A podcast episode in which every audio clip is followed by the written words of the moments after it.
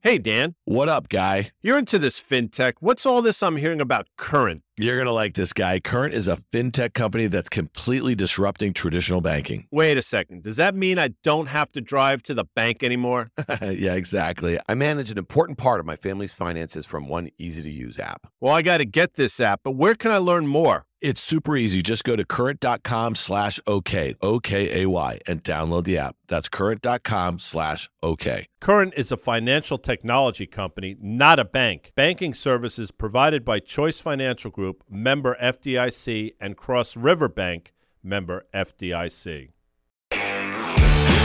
All right, welcome to OK Computer. I am Dan Nathan. I am joined by Jeff Richards, a managing partner at GGV Capital. I think OK Computer listeners are very familiar with Jeff now. Jeff, welcome back. Thank you. All right, let's get into it, man. You know, you and I have had a lot of conversations over the course of the last year on this podcast. I think directionally, you've been really correct on a whole host of trends, I think, within the public and the private tech markets. One of the things that I've said to our listeners on many occasions, why I really enjoy our conversations, is that I gravitate towards people who invest in the private markets but have a really good handle in the public markets. You've been investing all the way back to the late 90s, but you're also a very active personal investor in the public markets, right? And so I always find that connection really interesting. And again, I learn so much about the kind of lag between what's going on in public and how it kind of informs some of the things that you guys do in the private markets. But let's talk a little bit about where we are, Jeff. And I think that one of the things that a lot of investors who don't stare at FactSet screens like all day, every day, like I do, and talk about it,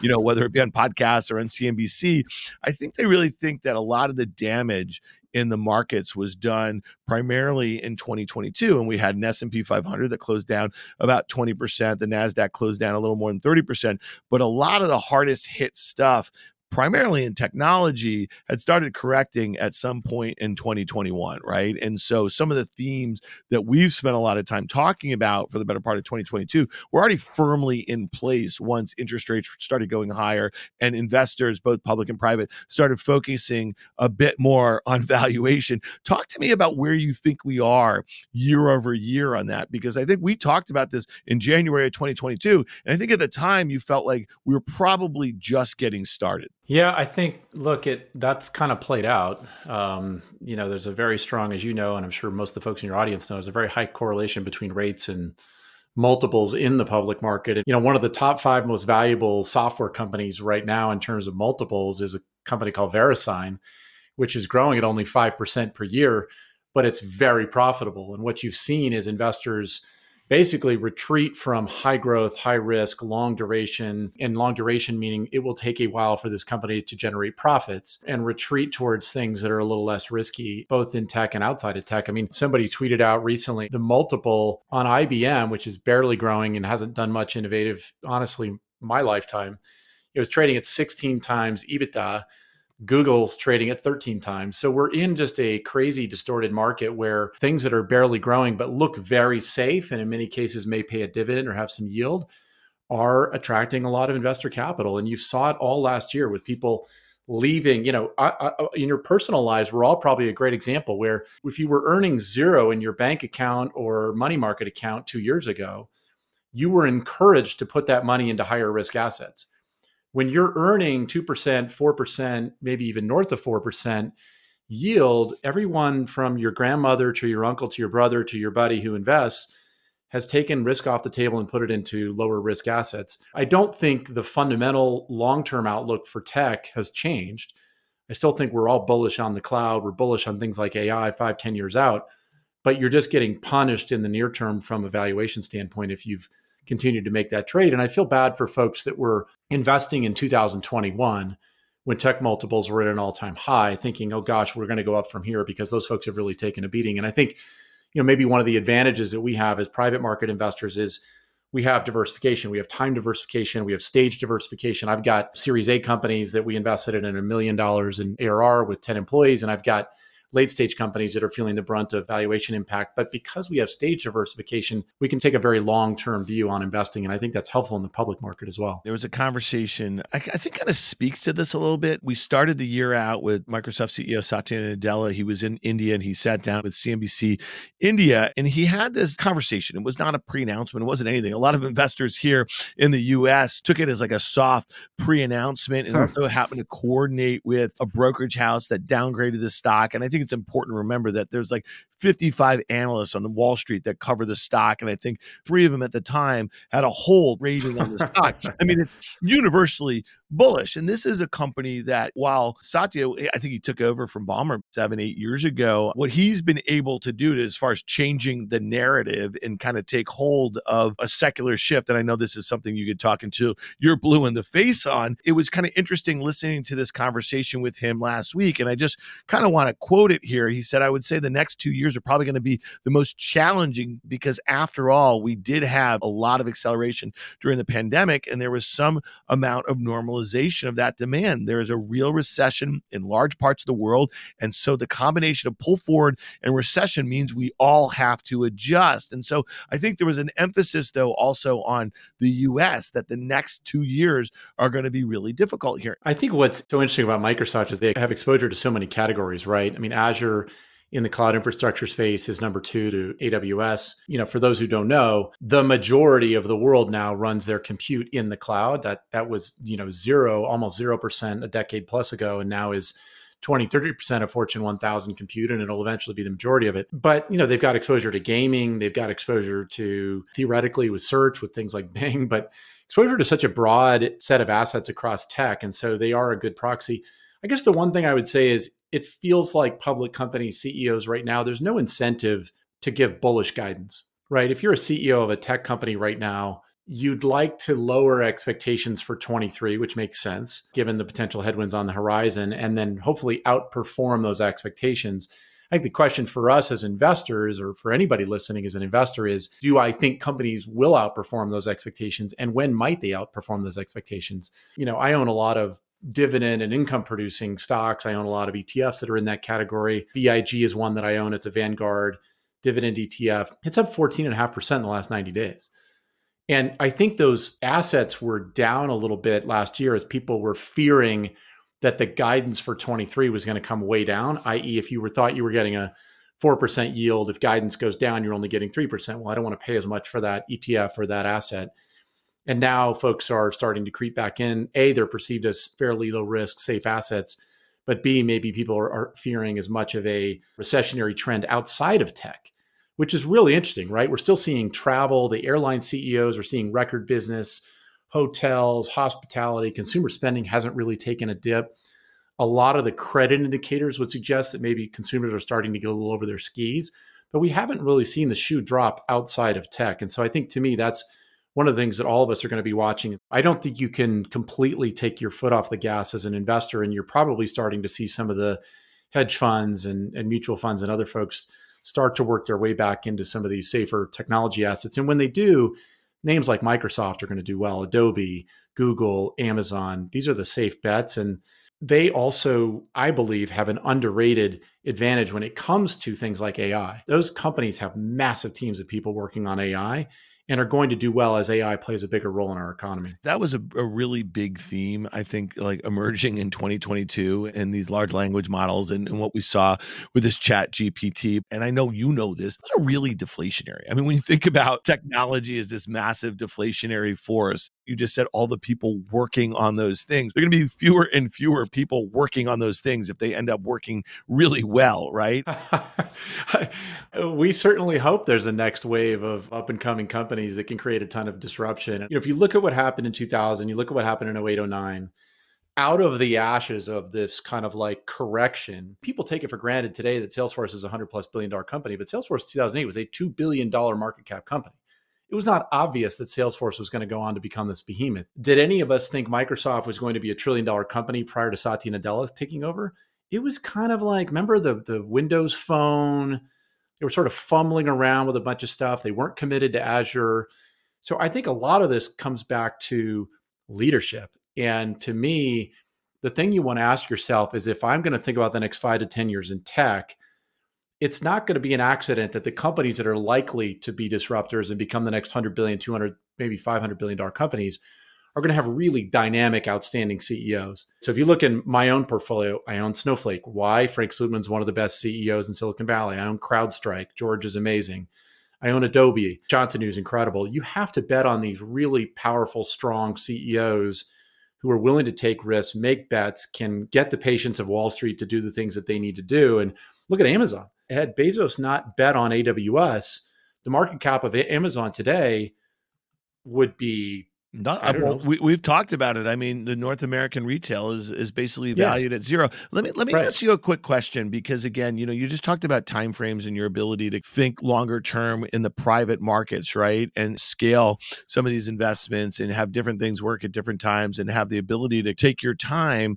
You just mentioned a couple names. Snowflake at its highs a little more than a year ago was $400. It's $135 now. CrowdStrike at its highs a year and a half ago is $300. It's $100. Right now. And again, if you are not mark to market, that sort of valuation volatility in a private portfolio would drive you crazy because of the illiquidity. But that sort of volatility in the public markets, having the ability to see it every day and liquidate your position if you were so inclined. I'm just curious how you think about that. How do you go back and forth between these two investment worlds? Because to me, you ever hear that expression, no one ever went broke taking a profit. I'm just curious how you think about those timeframes between public and private markets. And in hindsight, the idea when you sell something, do you feel like in the public markets that you were like abandoning a thesis or a management team? I'm just curious, is that part of it? Yeah, it's hard. It's hard. I do. I took some losses Q3 and Q4 of last year for tax purposes. And then you really have to ask yourself, do I want to come back in later on? Part of it for me is having conviction around the space. Is there a tailwind or a disruptive element to the space that a company is in, like a CrowdStrike? Number one. Number two, how good is the CEO?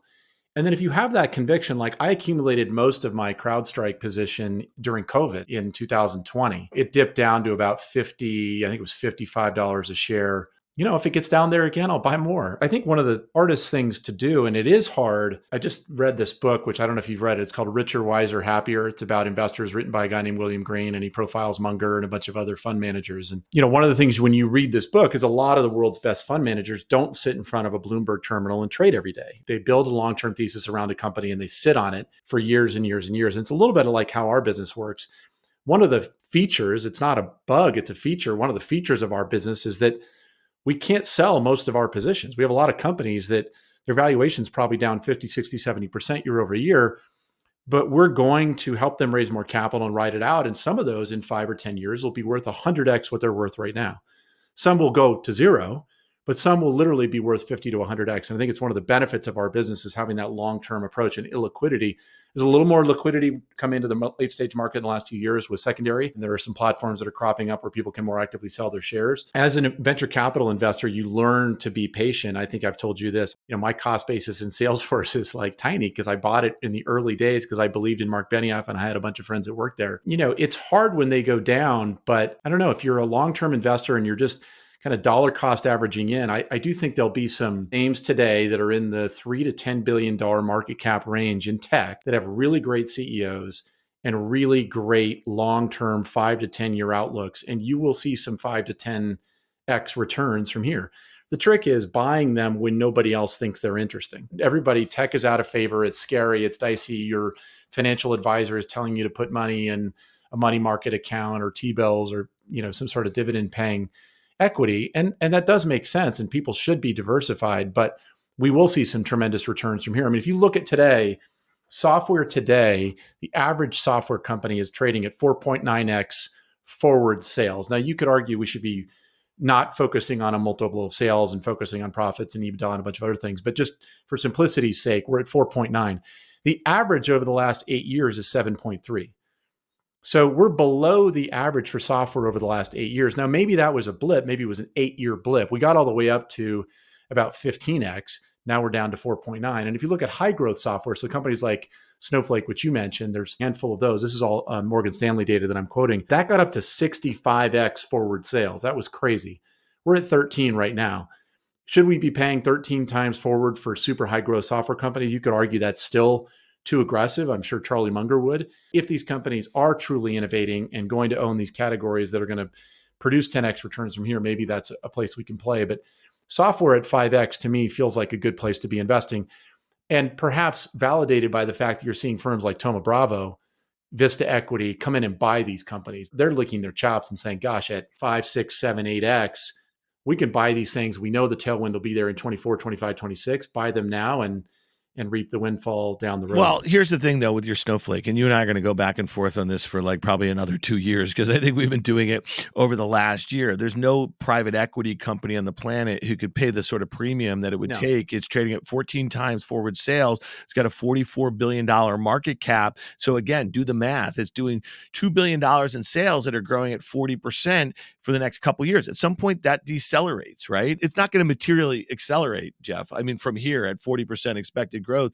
for the next couple of years. So my point is like this valuation was born into a grave. It was born into a grave when it was skipping up 10x multiples of sales in the height of the bull market back there in late 2020 and 2021. And in particular, when you can get paid, I mean, there are really good names paying 6 to 10% yield right now. So would I put all my money into Snowflake at this price over the next 5 years when I can invest in dividend paying equities that are giving me 5, 6, 7, 8%, or even T-bills at 4, or the T-bills at 4 is the big problem. You were just quoting that data over the last 7 or 8 years, and the multiple of sales was 7.8% versus where we are on average, let's say 4.5 times right now. The problem is that interest rates were probably half of what they were right now. And so that multiple compression makes sense to me. I think it's a pretty cloudy outlook right now for the global economy. And I think the other aspect about it is that we have this growing bipolar world as you think about it. And so that's something that is literally going to close off large parts of our multinationals where they might be able to sell their high-tech gear, or whether it be software. I mean, I don't think your average investor right now is plowing money into the market with the idea that there's some fundamental shift in the market in the next 6 months. Maybe they are. I don't know about you, but as long as we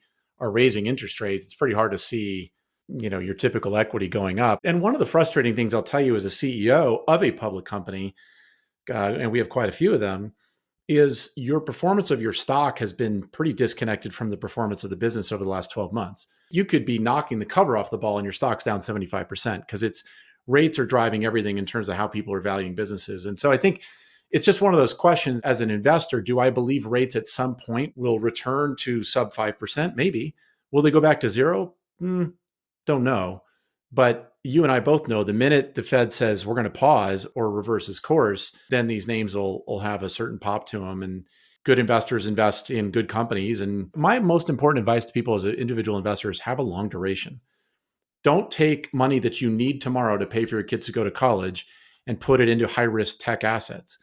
If you want to put some money into high risk, high growth tech that you really believe in, have a long-term view on it. And if the stock goes from 50 to 25, you can add some more. If you have a short-term mindset, it's really hard to make money. Plus, you're going to pay a lot in taxes. I agree. But, the tax thing to me, someone who's on a show called Fast Money on CNBC, you could zoom out a little bit. Okay. And you could say, let's recognize the fact that in my 25-year career in the business, I've now witnessed 3 massive public market bubbles, and they burst in such a massive way that the charts are really obvious. I mean, I could just throw up a Snowflake, throw up a CrowdStrike, throw up a Tesla, throw up a Roku. I mean, throw up any piece of crap in the ARK, ETF or whatever. And you'd say to yourself, if you weren't getting nervous about actually holding those stocks as they were skipping up, then you're doing the game wrong in a way, because then you're stuck with the island of misfit tech toys or whatever it is in your portfolio. And so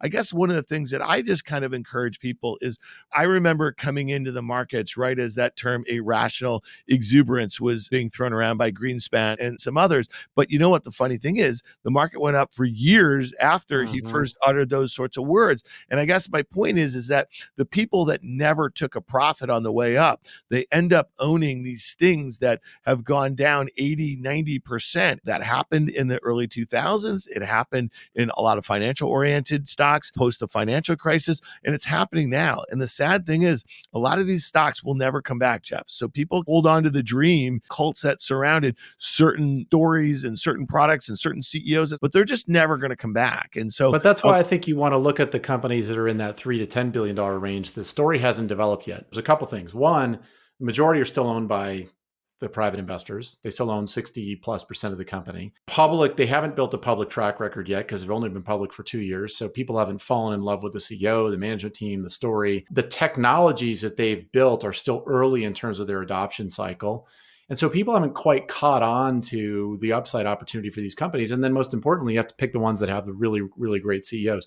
I definitely would not go build a basket of tech companies valued at 50 to 100 billion. You're not getting paid the risk reward in that scenario that you would be for taking a risk on some of these earlier stage names. I think the challenge is those earlier stage names can also be really volatile. They have super low float. They can move with high volatility. They just don't have huge float. It's hard, but that's where the returns will be. I think your example about Salesforce is a great one. I mean, there's a company that was probably left for dead in 08, 09. Again, that was a valuation correction, but then we're at the intersection of this massive trend towards the cloud and software as a service and all the elements that made this to be a multi-trillion-dollar market cap sector, including obviously Microsoft, Adobe, Amazon. Yeah, I think it makes sense to try to find $5 billion market cap company that's going to be the next $50 billion. I struggle to find what's the next $50 billion market cap company that's going to be a half a trillion. And, that was something that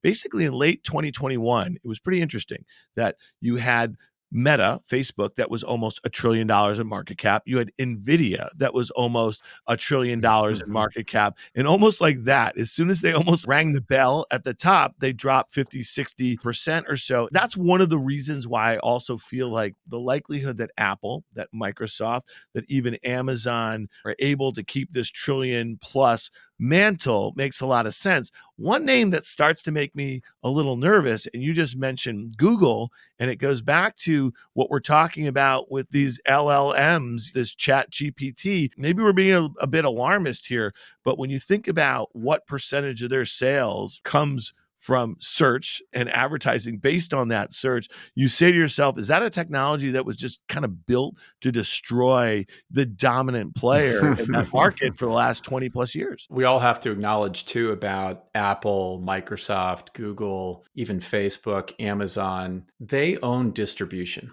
They have the channels that everybody has to go through. If you're a business today and you want to reach the end consumer, you're going through Google and YouTube, you're going through Facebook and Instagram, you're going through Microsoft and LinkedIn, and you're going through Apple, and they have a hammerlock on distribution. So the only way I think that changes, and this is why Buffett owns Apple, the only way that changes is regulatory. For some reason, the regulatory environment changes, and they force them to break up that distribution monopoly, then we would see a change. But it's really hard for an emerging company to get that kind of distribution hammerlock today. The consumer habits are built in. You have to remember, too, what happened over the last 13 years was we had the rise of both mobile and cloud. And so those distribution habits of how you consume information and data and content got built over the last decade. It's going to be really hard for those to change. And AI is not going to change that. The distribution model is not going to change in AI. And consumption, the way we consume information could change. And that's what you're talking about, the speculation that folks have about ChatGPT potentially disrupting that. By the way, it's incredible. It's super cool. I can't remember anything recently that's caught fire like this has in terms of the imagination and upside that people are thinking of now in this space.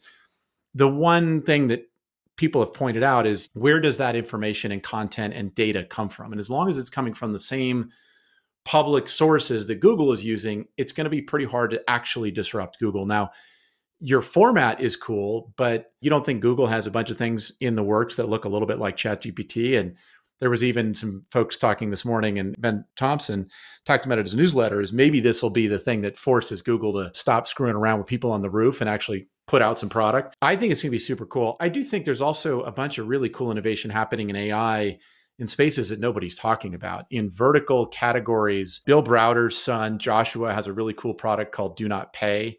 He's built an AI bot that helps people fight parking tickets and their Comcast bill. I mean, it sounds really simple, but like when you talk about being deflationary, he's putting money in people's pockets. It's a very simple service, and his AI just keeps getting better and better and better. I'm an investor in a company called Vic.ai that's in the accounting and finance space. We're automating bill payment and reconciliation invoicing for large companies.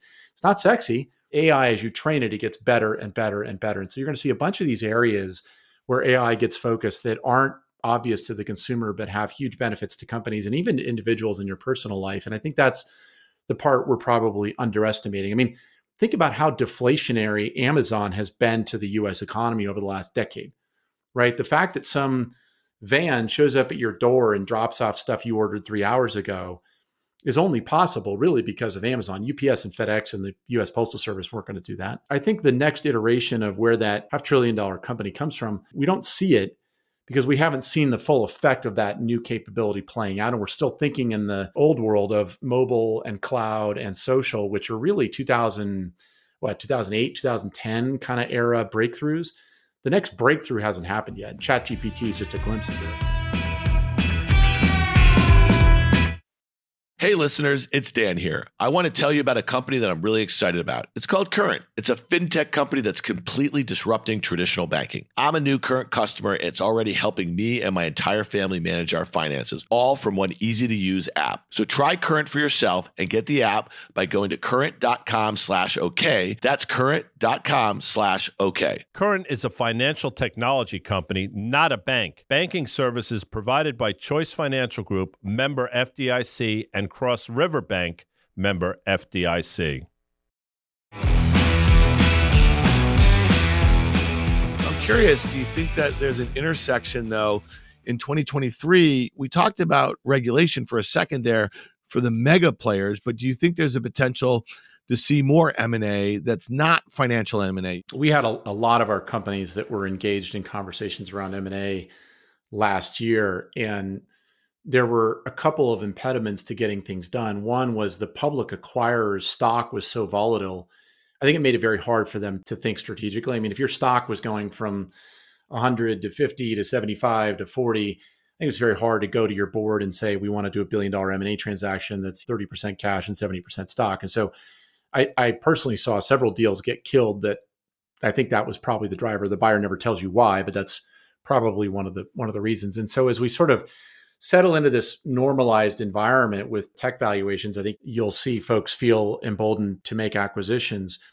The second part of it is obviously the buyers had irrational views on the value of their business. And so if a corporate acquirer wanted to buy a software company doing $100 million of revenue, and the seller was thinking their business is worth $6 billion, that expectation has changed a bit in the last 6 months. It really is only in the last 6 months, though. The private market did not adjust much in the first half of last year. It's really just in Q3 and Q4 that we've started to see some adjustment to valuation. And so I think you'll see conversations where if a buyer came to a target and said, gosh, we love your $100 million software business, we'd like to buy it for $1 billion.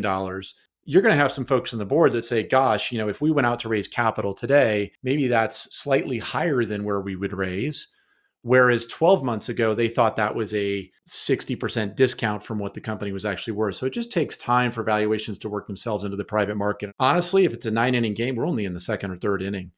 The real valuation, and I think corporate buyers know this, the real valuation reset in private tech is probably going to happen in Q2 of this year, Q3 of this year, because the companies that raised money in 2021 that didn't raise in 22 and thus avoided any kind of valuation adjustment are going to be coming out to market at some point this year. And they'll either raise capital from private investors on terms that reflect the public market, or they'll be more engaged in those M&A conversations. And I think the public buyers will have adjusted to their stock price.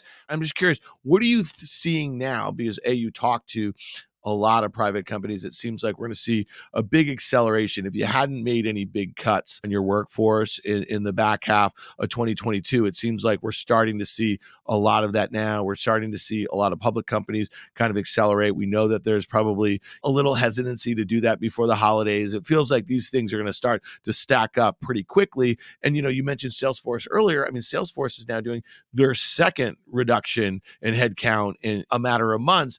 And, you know, some of the data dude. I'm looking at this right here. This is from a Barron's article last week. So this is Meta in 2019. They had 45,000 employees. As of third quarter last year, they had 87. Alphabet in 2019, 119,000. As of third quarter 2022, 187,000. Netflix, 8,619, and well over, let's call it 12, 13,000 now. And Amazon, this one is just eye-popping. They had 800,000 employees in 2019, and they had about 1.6 at the end of last year. So when they have an announcement that they're going to cut 18,000 jobs, that's a rounding error, man. I think that's one of the things that we have to put all of this in context, which is you look at the hiring boom.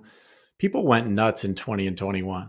When you talk about eliminating 10 or 15,000 jobs at some of these companies, I mean, Meta is a good example. Brad Gerstner wrote his letter encouraging them to make the changes that they're now making. But you know, 2019, Meta had 45,000 employees. The end of Q3 of last year, they had 87,000. So they almost doubled the size of the business. I think some of this is we have to realize that people just got ahead of their skis in terms of hiring. And so we're seeing the same thing on the private side. I think what happened, you know, most of our private companies did some kind of a RIF in Q2 or Q3. Most of that was like a 10 or 15% job cut.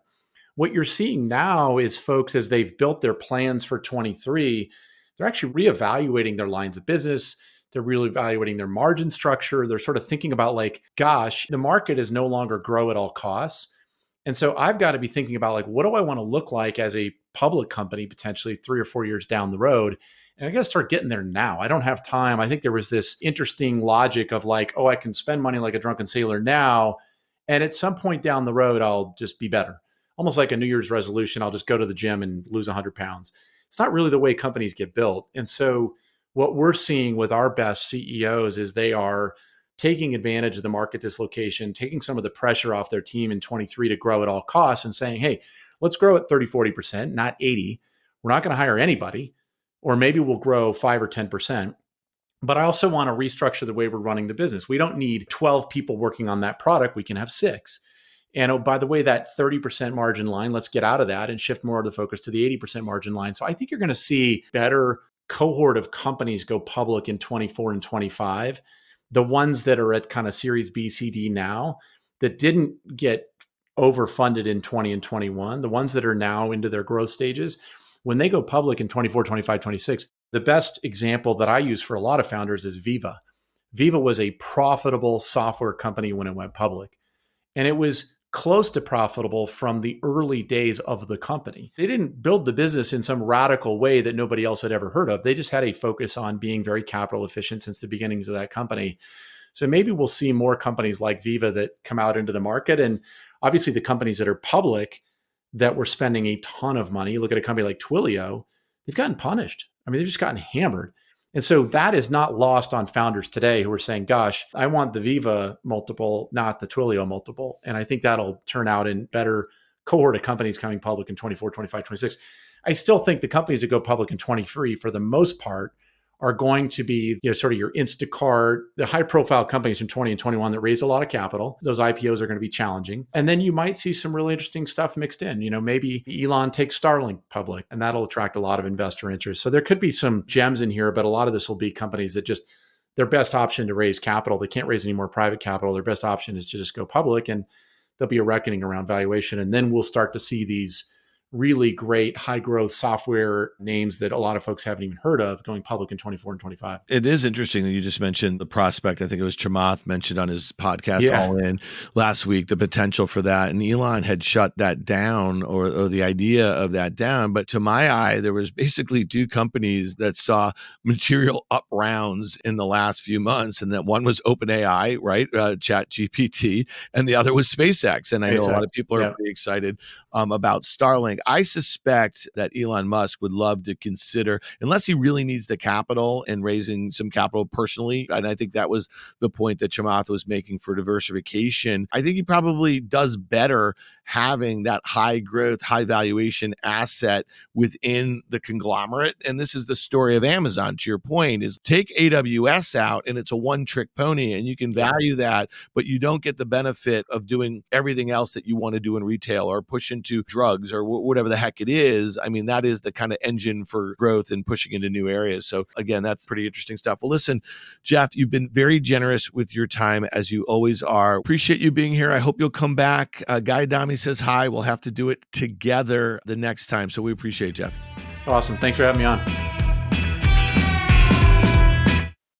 If you like what you heard, make sure to hit follow and leave us a review. It helps other people find the show. We also want to hear from you. Email us at contact@riskreversal.com.